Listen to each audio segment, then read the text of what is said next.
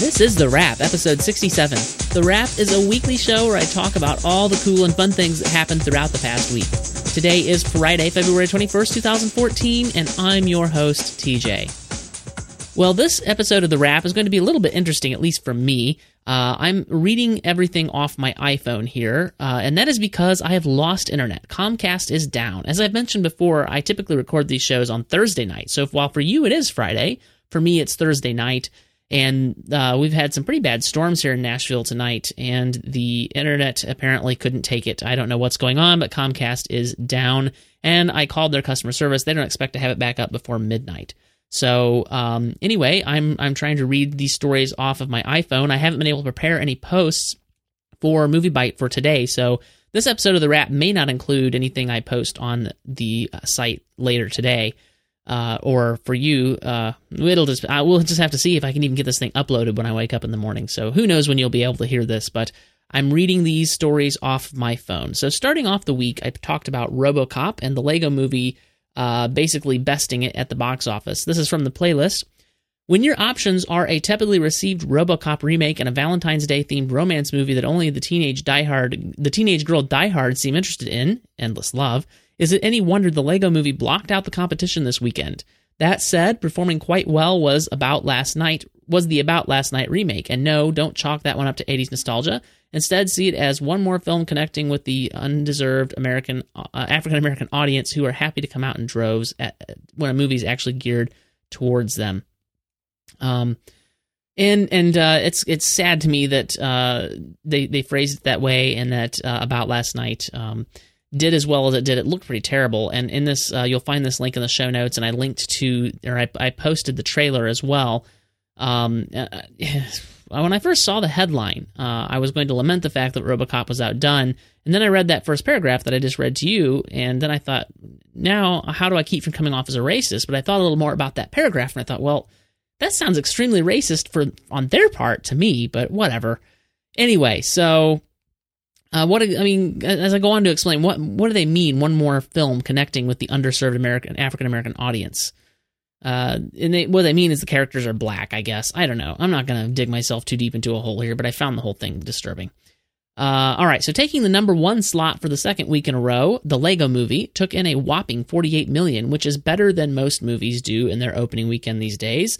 Not even the Storms and the binge-friendly House of Cards on Netflix could put a major dent in the box office. Uh, the film's biggest release, publicity wise, uh, was easily Sony's. Uh, that's that's a weird way to put that. I'm just reading from the playlist.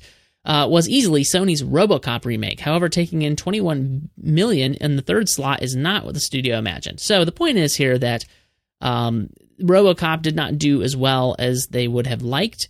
Uh, and it's it, you know they spent a lot of money on it, and worldwide, at least at the beginning of the week, it was just around 90 million something. Uh, so not really a good start for the RoboCop remake, which is too bad because I enjoyed it. Uh, moving on with some more news on Monday, uh, we found out that Black Widow, uh, Star- uh, Scarlett Johansson plays Black Widow. She'll be getting her own film. This is according to Joanna Robinson. Scarlett Johansson is about to shatter the comic book movie glass ceiling. After stealing scenes from Tony Stark and the rest of Superman and Iron Man 2 and the Avengers, Scarlett Johansson's popular spy character Black Widow is going to get her own movie. Marvel Studio president Kevin Feige has said that the Marvel movies universe is going to change dramatically going forward. And then she quotes some stuff from Kevin Feige, and then she says, Presumably, Hollywood has been hesitant to make a female character the center of a comic book movie ever since the back to back box office failure of Catwoman and Elektra in 2004 and 2005. If Halle Berry couldn't sell a superhero movie fresh off the heels of an Oscar win, what chance did anyone else have? Never mind, the scripts are terrible. Well, yes, exactly. And that was uh, kind of what I went on to say is that, you know, they're bad scripts. And I think that, especially, uh, as I mentioned on the MovieByte podcast earlier this week, I, I, I, think especially if Joss Whedon can remain at the helm in the Marvel Cinematic Universe, that this could be a really good thing. I mean, think about Buffy. Uh, think of what he was able to do with Buffy. Even if even if Joss Whedon's not directing a Black Widow movie, I would like to see him remain kind of shepherding the Marvel universe, and and then uh, he could kind of have a, a, little bit to do with this film and kind of shape it and mold it. And I think that could be a really good thing. So I'm really looking forward to a Black Widow movie. And I, and I also think that the idea of a, a girl who is not a superhero, Black Widow, a woman who is not a superhero in a superhero world trying to keep up. I think that's interesting as well. So um, I'm, I'm, interested to see what they do there.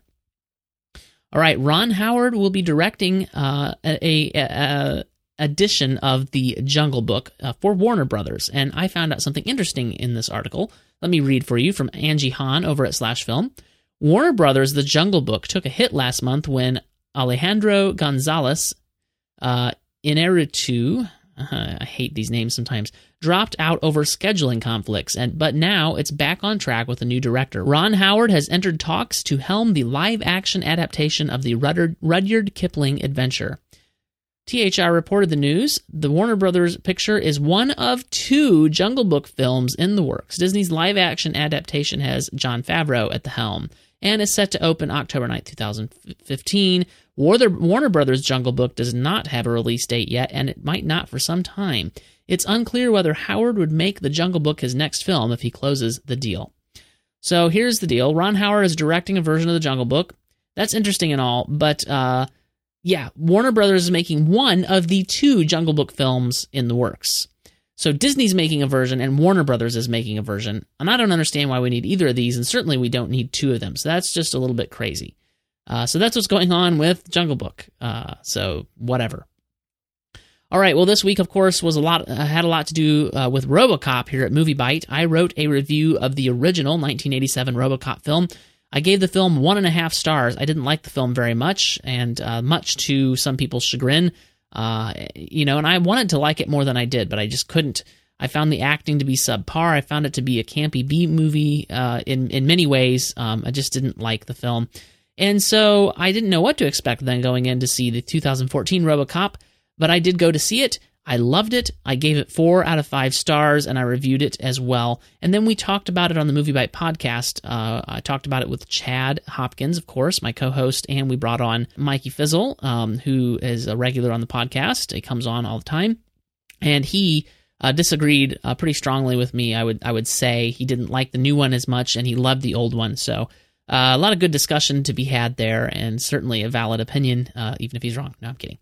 Uh, so check those out. Those will be in the show notes. So on Thursday, I posted about a travesty. A woman was forced to have a Jennifer Lopez film in her possession for several years. I jest. Uh, this is actually quite serious. Um, this is a police state warning, in, in my opinion.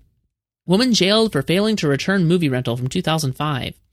This is according again to Angie Han over at Slash Film. South Carolina woman Kayla Michelle Finley was sent to jail last week for failing to return a copy of the Jennifer Lopez comedy Monster in Law that she'd rented nine years ago. Although the store where she originally picked up the tape, Dalton's Video, has since shut down, the warrant for her arrest never expired. According to Fox Carolina, Finley, 27, had gone to the Pickens County Sheriff's Office to report an unrelated crime, only to be shocked and disgusted when she was arrested for not returning Monster in Law in 2005. She was charged with petty larceny, a misdemeanor, and spent Thursday night in jail. A judge released Finley on Friday morning on a $2,000 bond. So, in in essence, a movie that would cost twenty dollars to replace landed this woman in jail uh, many years after the fact because she failed to return a rental. I mean, who hasn't accidentally or or whatever failed to return a rental? I mean, that's just crazy. Um, I don't know. That just seems over the top. Certainly, you know, we, I understand why certain laws are in place, but you have to understand that laws cannot always fit every circumstance, that they can't take into account every little thing. That's just nuts. That that's really nuts to me. So uh, whatever. That that link is in the show notes if you want to read more about that. Well, we also found out that monster trucks is a thing, and that Ninjago could happen before Lego Movie 2. Uh, Angie Han, again, uh, man, I quoted her a lot this week over at Slash Film, says that the uh, the Lego Movie hit theaters, dominating the box office and earning stellar reviews. Besides, suddenly a Monster Trucks movie looks like a good idea. Such a good idea, in fact, that it's begun casting with Suburgatory's Jane Levy and X Men First Class's Lucas Till eyed for the leads. I, I uh, no, I don't want any part of this. No, just no, no, no, no. Uh, moving on. Meanwhile, with the $197 million in the bank and counting, the Lego movie is sure to get a follow-up, but the question Warner Brothers is pondering right now is whether to move ahead whether to move ahead with both the Lego Movie 2 and the planned Ninjago spin-off, and if so, which one it wants to make first. Under the studio's deal with the toy maker, it only has the rights to one Lego movie sequel, After that, the producers will be allowed to take the franchise elsewhere. Making Ninjago first would help to bolster the studio's relationship with LEGO before they get the pieces in place for the LEGO Movie 2. Oh, so uh, uh, let's just run the franchise into the ground, why don't we? Let us, jeez, just go make the Lego Movie 2, please. Let's just do that. Can we do that, please? That that would be nice, thank you. So that's, uh, jeez, I don't know what to say about that. Ah, maybe I just need to watch some Ninjago. Maybe I'd be more excited about it if I had ever watched it. I know my, my kids watch it and they like it, but I'd rather see the Lego Movie 2. So let me switch apps over here on my iPhone to Fandango and find a few things for you to watch this weekend. Uh, new movie coming out this weekend is Pompeii. It does not look great to me. Um, it does star uh, Kit Harington and Carrie-Anne Moss. Let me click in here a little bit and see if there's any other details I can give you. Uh, waiting for it to load. Here we go. Um, cast and info. It was directed by. It is directed by Paul W. S. Anderson. Uh, it's rated PG 13 for intense battle sequences, disaster related action, and brief sexual content.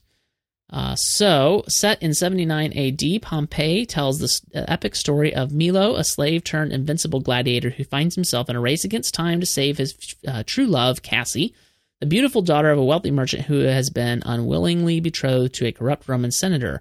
As Mount Vesuvius erupts in a torrent of blazing lava, Milo must find his way out of the arena in order to save his beloved as the one magnificent Pompeii crumbles around him. It looks really, really terrible to me. I have no intention of seeing this, uh, so I, I will uh, look forward to being corrected if I'm wrong, but I don't expect it to be any good. So feel free to correct me if you would like to do that. Also in theaters, Three Days to Kill, starring Kevin Costner and Amber Heard. Um, and this one is rated PG 13 for language, intense sequences of violence, intense sequences of action, and some sensuality.